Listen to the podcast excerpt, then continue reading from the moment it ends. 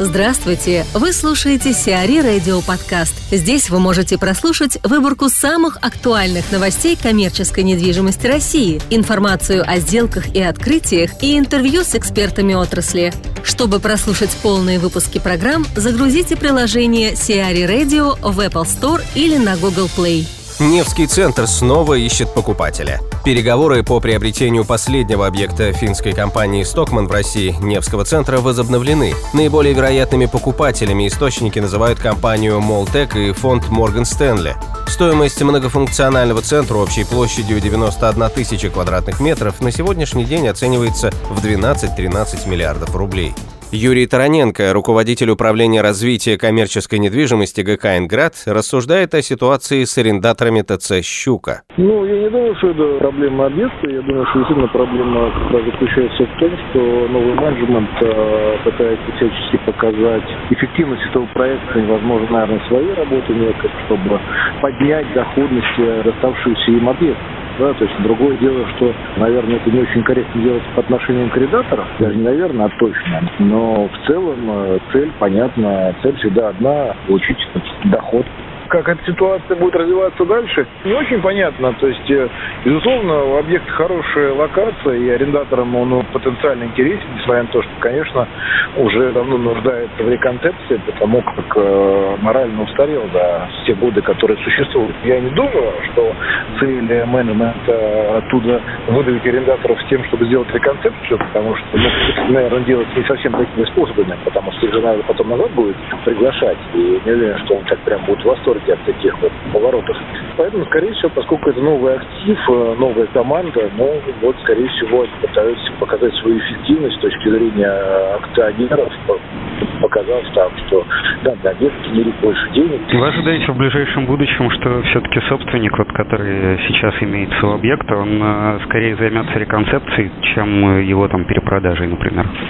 Вы, на этот вопрос сложно ответить, потому что непонятно, какая до конца цель них стоит. Э, в любом случае, на мой взгляд, чтобы его продавать наиболее эффективную море концепцию нужно делать. Да? То есть в текущем виде это тоже была бы, наверное, неплохая сделка, но, скажем так, если его продавать сейчас, наверное, надо делать какой-то дисконт на то, что он ну, так, морально. Да и физические местами тоже так. Виднее определенная уже там, степень износа в разных местах, да, и она немного даже режет глаз.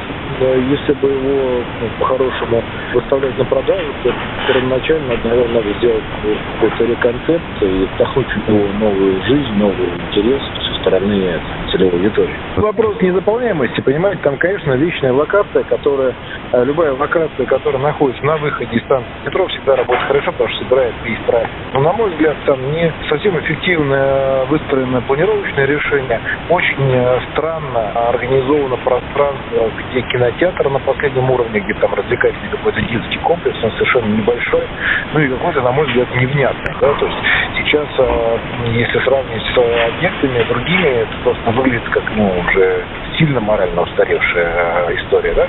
Ну и, соответственно, на мой взгляд, наверное, стоило бы пересмотреть э, ситуацию с якорным арендатором, с продуктовым, насколько он сейчас соответствует тем ожиданиям и генерит достаточно толк денежных. Я не знаю, но то есть я предполагаю, что все-таки, наверное, Алые Паруса сеть, которая является такой крупнейшей и которая там может э, выдавать хорошую экономику с учетом того, что есть два магазина рядом в соседнем доме, как вы помните, который Донстройство построил, также Алые Паруса находится. Есть еще ряд факторов, на которые, на мой взгляд, стоит обратить внимание. Их можно организовать лучше, извлекать из этого больший доход. Ну и банально, даже в некоторых местах стоит просто сделать ремонт. Совладелец кофемании займется наркомфином.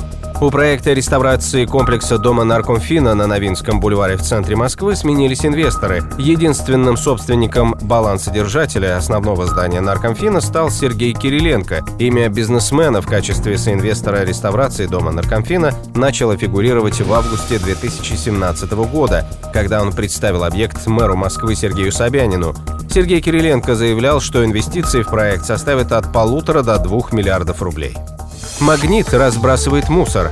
Ритейлер «Магнит» намерен судиться с главой Среднего Урала Евгением Куевышевым. Иск к губернатору и законодательному собранию Свердловской области подала компания «Тандер», управляющая федеральной торговой сетью. Компания требует отмены статьи областного закона об административных правонарушениях, который запрещает выбрасывать мусор в неотведенных для этого местах. Поводом для иска послужил штраф в 100 тысяч рублей, назначенный одному из магазинов сети в Нижнем Тагиле. Ритейлер намерен доказать, что областной закон не конкретизирован, в результате чего для компании появляется риск двойной ответственности – штрафы по федеральному и региональному законодательству. Щербинки добавит МФК. Офисно-складской комплекс площадью 47 300 квадратных метров появится в городе Щербинка в 2018 году. МФК состоит из трех корпусов с единым стилобатом, 18-этажного торгово-офисного здания, 7-этажного ресторанного комплекса и 9-этажного административно-складского. К вводу здание запланировано в августе-сентябре текущего года. Объект возводится за счет средств инвестора. Застройщиком выступает ООО «Бета». Сиари Радио. Эксклюзивные рубрики «За и против», «Ноу-хау», «Ремейк», «Новые форматы». Слушайте в полных выпусках программ в приложении Сиари Radio. Приложение доступно в Apple Store и на Google Play. Более подробная информация на сайте siari.ru slash radio.